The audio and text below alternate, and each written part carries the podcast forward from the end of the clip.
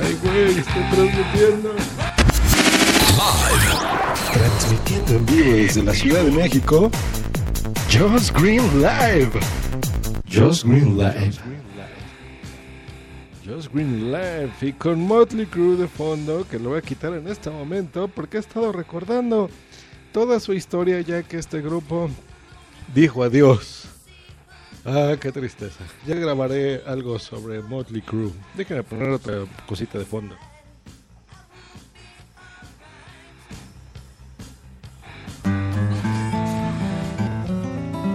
Wom, wom, wom.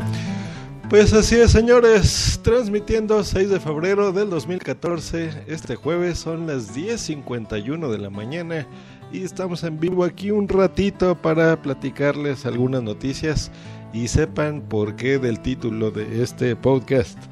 Efectivamente, Tim, y en México, ¿para cuándo, pa? ¿Para cuándo? Les voy a platicar por qué. El día de ayer y toda esta semana en México ha estado muy activa las, las cuestiones de noticias porque eh, pues es un país importante, es el, yo creo que el más importante, de los más importantes, por, por lo que ahorita voy a platicar de, de América Latina, eh, por la extensión territorial, ¿no? La, la capacidad de compra, la gente que hay. Y ahorita, por ejemplo, está el presidente de Samsung en Cancún, en el Samsung Forum, porque van a presentar todos los productos ya que se venderán en México para este 2014. Algunos ya se lanzaron en el CES, pero estos son los que ya aprobarían aquí. Por ejemplo, está la Galaxy Note, las laptops, cámaras, las TVs planas Ultra HD que ya conocen, los monitores, etcétera. Pero también estuvo eh, esta CEO Meg Whitman, tan famosa y tan eh, reconocida, que está manejando Hewlett Packard, porque está también aquí en el World Tour de, la Ciudad de México, donde pues viene a, básicamente a, a, a decir qué tan importante es la marca aquí en nuestro país. Y pues todos los, los, productos que están lanzando, todo lo que venden, el crecimiento tan importante que están desde 1966, que han invertido muchísimo dinero, es un proveedor de tecnologías de la información, eh, supongo que es el más grande del país, ¿no? con un portafolio de productos increíblemente grande, eh, tienen 9.500 empleados, 20.000 empleos indirectos, etcétera, etcétera, ¿no? alabando todo esto. Y veo noticias sobre que Sony deja de producir la línea Bayo, de que eh, se va a abrir ya por fin la primera tienda de Apple en Latinoamérica, va a ser en Brasil. ¿Y México? ¿Qué diablos pasa? ¿Por qué no tenemos una Apple Store aquí en México? Una tienda oficial de Apple habemos muchísimas personas que tenemos productos de Apple, pero efectivamente hay un mar de gente que tiene PCs y no tiene computadoras de, este tipo, de esta marca. Eh, y eso es culpa de Apple, porque no ha vendido. Tiene muchos distribuidores aquí en, en México.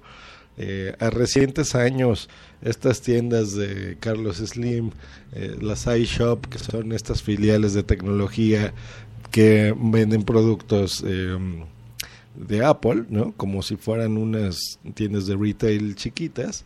Y bueno, se ha popularizado porque ya en diferentes centros comerciales y demás, pues bueno, han eh, puesto, ¿no? Ya todos sus, sus productos a la venta. Pero somos solo en la Ciudad de México casi 9 millones de habitantes. eso, eso es, es increíble, o sea, ese número a veces es superior que muchos países completos. Y estamos hablando solamente de una ciudad, solamente de nuestra ciudad. Eh, pues no se vale. ¿Qué te pasa, Tim? ¿Y aquí cuándo?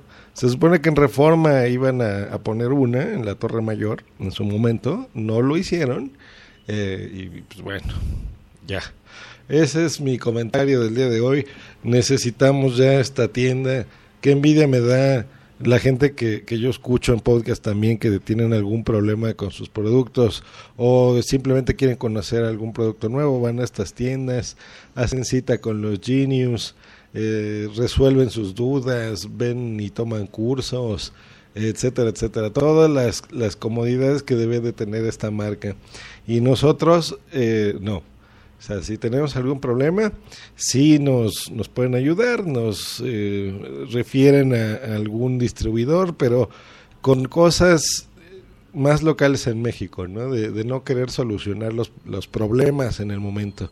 Cosa que en este tipo de tiendas sí se hace, se hace muy frecuente y, pues no se vale que en México no tengamos ese tipo de servicios. Pues bueno, ese es el comentario de esta semana. Mucho movimiento tecnológico, muchos CEOs importantes del mundo de la tecnología están en nuestro país presentando, eh, dando la importancia de vida que tiene nuestro país en el mundo tecnológico. Eh, y desgraciadamente mi marca favorita no tiene una presencia más que en línea no física, no representantes, no nada de Apple, no se vale. Queremos que esté Apple en México. Que tengan un gran día, un bonito jueves. Nos escuchamos el día de mañana y próximamente sorpresitas por todos lados y en los demás programas. Hasta luego. Bye.